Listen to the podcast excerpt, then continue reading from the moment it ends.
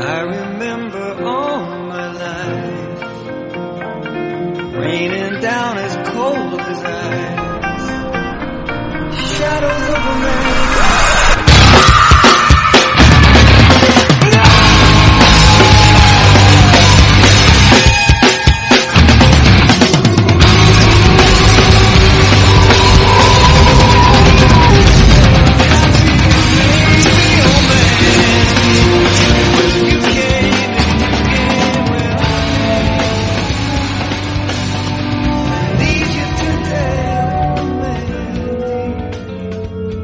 Why is she telling us this story right now? Or why is she telling Andy this story right now? I don't mean because chances are he already heard this story because they've been together for more than, you know, a day.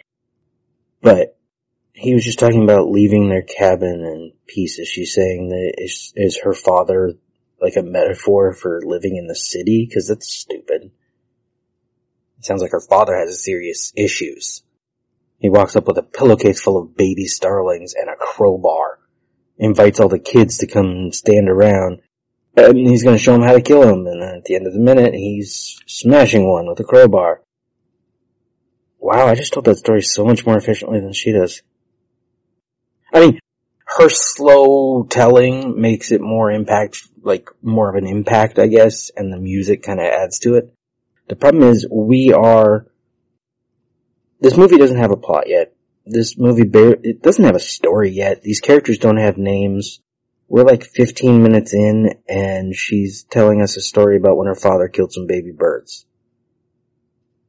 Because city bad? I guess.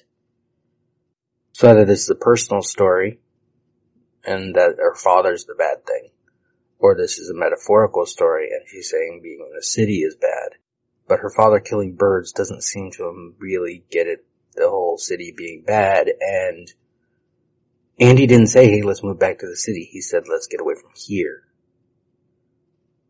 And we don't know his character well enough to guess or assume why he wants to leave this cabin in the woods where he has a job nearby.